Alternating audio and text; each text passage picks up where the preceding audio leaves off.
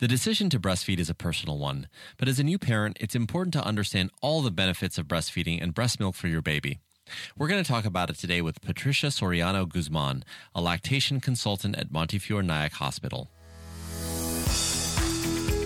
This is Health Track, the podcast from Montefiore Nyack Hospital. I'm Prakash Chandran. So, first of all, Patty, great to have you here. Can you talk a little bit about why it's so important for parents to educate themselves on breastfeeding?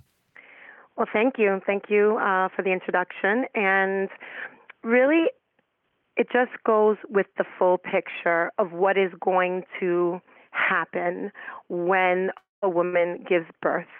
Uh, basically, through pregnancy and even before, if someone is planning to have a baby, um, parents should really give some thought about infant feeding, informing themselves on what the options are, what to expect, how it looks.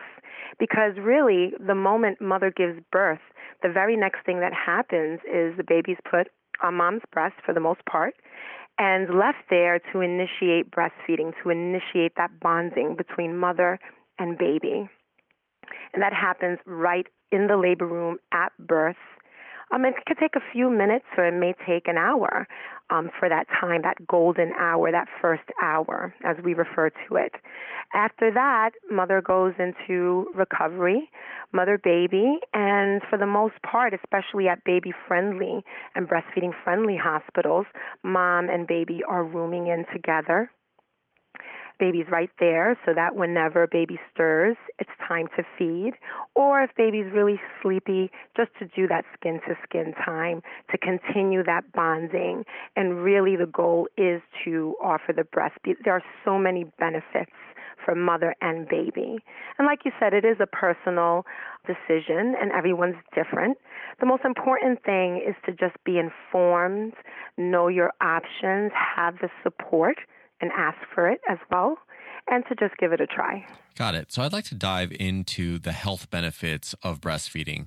I have heard that breastfeeding and breast milk is the best thing that you can give your baby. And so, can you talk a little bit about the different types of benefits that they might receive? Well, we can start with the health benefits, right? So, for mother and baby, research shows that breastfeeding and producing breast milk reduces the risk and incidence of obesity, diabetes, high blood pressure, all of these kinds of diseases. There's also benefits for reducing the risk of cancer.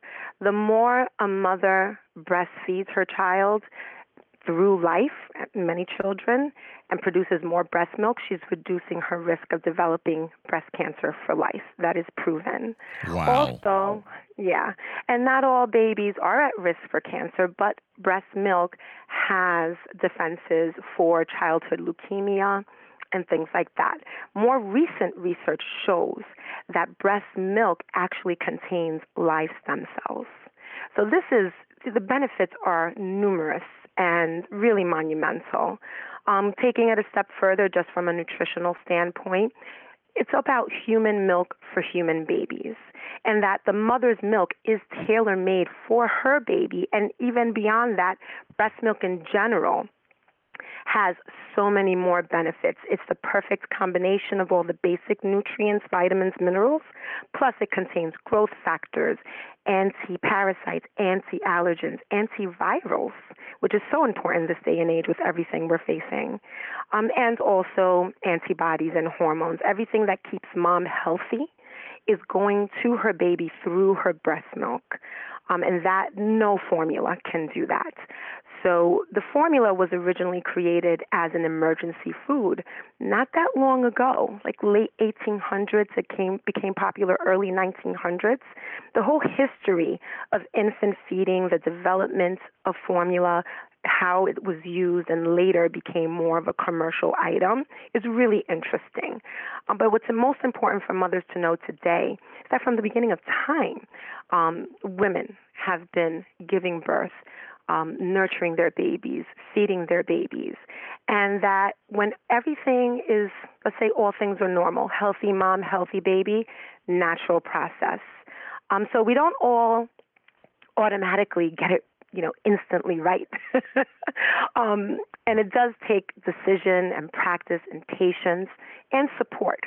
So it's more about informing moms um, about how their body works, what changes are occurring, why they're occurring, and all of the benefits that come with it. And even for the baby, that whole action of coming to the mother, to nurse, is developing the baby's facial structure, their muscles. Um, it's going to their development later for eating solid foods and even speech development. And if there's any challenge with the breastfeeding, that's like an early indication of something that will eventually have to be addressed one way or the other. Okay. Um, one of the things that I did want to ask about was just the feeling of breastfeeding. I remember that when my wife was expecting, she was actually quite nervous around um, how breastfeeding might feel. I think she was worried that the baby was going to bite. Uh, I think there were some horror horror stories that she had heard. So maybe talk a little bit about that and what new mothers can expect as they start breastfeeding and how that evolves over time. Okay, so really the goal and what we really try to hone in on with mom um, when we do breastfeeding basics is really focusing on the positioning of the baby, getting comfortable, and that takes time, especially for a first time mom. Um, how to hold your baby, how to put your baby to breast, and how to achieve and, and teach your baby how to get a nice deep latch.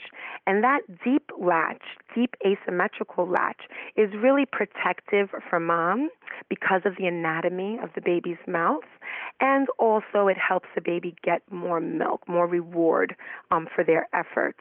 When you have a shallow latch, that's what brings discomfort, sometimes pain, and other complications.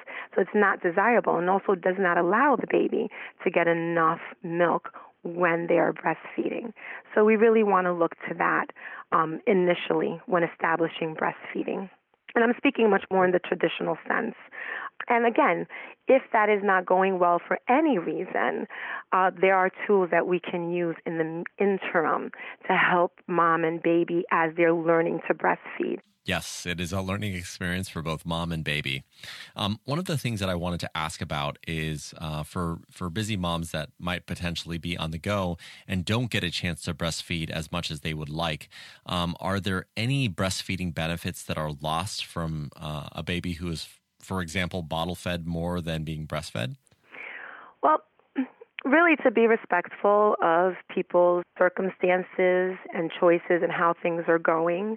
Everyone's a little different, right? So it may be a matter of choice where the mother now says, okay, breastfeeding's going well, but I have to go back to work or I have to go back to school or I'd like some options.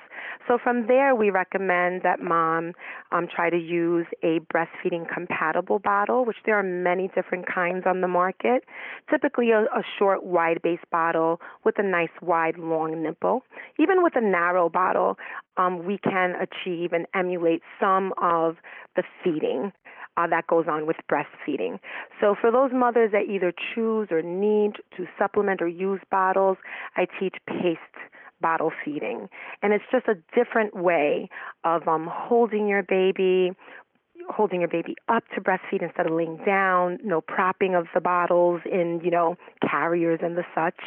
Um, really trying to have the baby positioned in such a way and encouraging baby to open wide to accept the bottle nipple similar to the way mother would with the breasts and making that eye contact. There's always opportunity for skin to skin. Breastfeeding, of course, gives more opportunity for skin to skin, but any mother who wants to feed, or caretaker even, who wants to feed their baby. Um, can do so much of the bonding just by having eye contact, a little skin to skin. Letting the baby pace their feeding is also huge.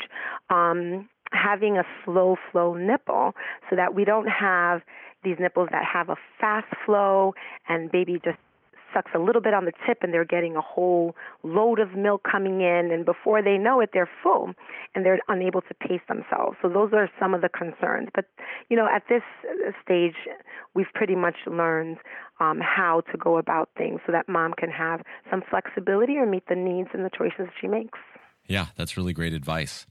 Um, I'd like to transition to feeding frequency. How often should a parent be feeding their baby? you know, I've always been curious does a baby just naturally ask when they need it? Or is there a certain number of feedings that a parent needs to get in um, during a certain day? So maybe talk a little bit about that and how it evolves over time. Absolutely. So the current teaching, um, based on research again, is to feed your baby on demand with no restriction on frequency or length of feeding. And babies are different. Um, so really, the way I explain it to mothers is, you know, in the womb, your baby has developed in the womb where they have everything they need 24/7. And all of a sudden, they're born and they have to sort of regulate themselves, um, and they will do so slowly but surely but we need to meet their needs. What a baby wants is what a baby needs, and vice versa. So, on demand is basically whenever your baby gives early feeding cues. What are early feeding cues? Rooting, tongue sucking, finger sucking, um, starting to become a little fussy. They're really hungry now. Crying is the last hunger cue, and we shouldn't really wait for the baby to be crying. Sometimes it's inevitable. Some babies are different. They just sleep and wake up crying. Get to know your baby. That's part of the reason we encourage rooming in from the hospital and even those early postpartum weeks, having your baby nearby where you can see. Personally, I teach moms as soon as your baby wakes, they start waking because they're hungry. It's time to eat, especially during the newborn period, the first four weeks. So the guideline we give to new moms and first time moms, first and foremost, watch your baby.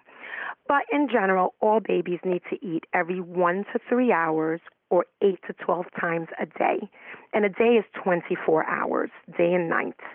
Um, so really, a breastfed baby will feed more frequently because the breast milk is more easily digestible. The nutrients are more bioavailable, and we want to see that. All newborns really do is sleep, feed, and dirty diapers in the first early weeks, and that's the indication that all is going well in addition to their growth, right? Mm-hmm. So it is normal for babies, a human baby, to want to eat frequently, 10 to 12 times a day, or on average every two hours. All babies, at a minimum, should be eating eight times a day or every three hours. So this is even a formula fed baby. They need to be feeding so that they grow well and we know everything is going well. If you get a sleepy baby, you can wake the baby. okay, that sounds good. Um, you know, for the parents that are listening, they may have heard of terms like engorgement, mastitis, clogged ducts. Um, these are all things that we've heard about that when breastfeeding is, is either not done properly or um, potentially not done enough, these things can occur. So, can you talk a little bit about these terms and how a parent might best avoid them? Okay, so engorgement and plugged ducts really it doesn't have to do with doing it properly. It's just really depending on the, the person's body and how their milk production is. Ideally, all a mother really wants or needs is enough to feed her baby, and your baby is the best indication. So, not all women will experience engorgement or plugged ducts. Some do. And just like everything in life, these challenges are commonly talked about. It's not that they're so common, it's just that they're typical. With engorgement, it just means that the breast needs to be drained more frequently. And it's usually the first sign. Not all women get mastitis. Mastitis can happen if the breasts are not being drained properly or enough by the baby and or pumping. If a woman has oversupply, more than her baby needs at the moment, then we manage that with some pumping and she can store the milk if she wishes. Um, and that can help prevent mastitis. Mastitis will come maybe a little later. First, a mom might experience just chills, not feeling well, achy, maybe a little bit, something like a fever. She may actually get a fever. At that point, the body's reacting to not releasing the milk. Um, and so at that point, she would speak to her obstetrician, um, receive a prescription for an antibiotic if necessary. There are also other alternative options that mom can consider. But at the end of the day, she still needs to be breastfeeding and or pumping to relieve the milk and engorgement. A plug duct is a little different. Um, some women have more propensity to develop the plug ducts. It's just like one area that gets very firm and uncomfortable and can be very painful. So we have different ways of managing that. But again, the trick is, and the only really solution is to drain the milk. Until the body stabilizes, right? So eventually your infant grows. So what a mom needs to know is that even if these challenges occur early on, they will resolve with time as your baby grows and becomes more agile and capable and stronger and is able to be more efficient at the breast. Or we can manage it with pumping in between. And eventually by about 6 to 8 weeks postpartum, the body does start calming down, the milk production starts to calm down. Got it. So, you know, just as we wrap up here, I always like to ask for the new parents that might be listening to this, what's the one piece of advice that you would like them to leave this conversation with? For all expectant parents, is really just having an open mind, um, being positive, expecting the best. And sometimes it's really difficult to sort of just drown out the noise. There's a lot of noise about different concerns or things that can happen, but that doesn't mean that that will be your experience. The way to make your experience the best possible experience is to prepare yourself. The best way to learn about breastfeeding is to see other breastfeeding families and be around them. And we don't get enough of that these days um, with modern living and society as it is. So we really have to make a concerted effort to seek it out. Um, and in lieu of being able to see family and friends breastfeeding, we have breastfeeding classes and breastfeeding education and just so many resources. And I will caution, um, really maybe the internet is not the best place to go just because you can get all kinds of information that may or may not be evidence based or research based. So go to your trusted professionals, talk to your providers, um, your healthcare professionals, lactation consultants, and really just inform yourself to the extent possible. Be prepared, know your options, and then when the time comes, it'll it'll just be easier. It'll just go more smoothly. Um, and hopefully just always ends in success. Well, Patty, I think that's a perfect place to end. I really appreciate your time today. That's Patricia Soriano Guzman, a lactation consultant at Montefiore Nyack Hospital. Thanks for checking out this episode of Health Track. Head to montefiorenyack.org to get connected with the provider. If you found this podcast helpful, please share it on your social channels and be sure to check out the entire podcast library for topics of interest to you. Thanks, and we'll talk next time.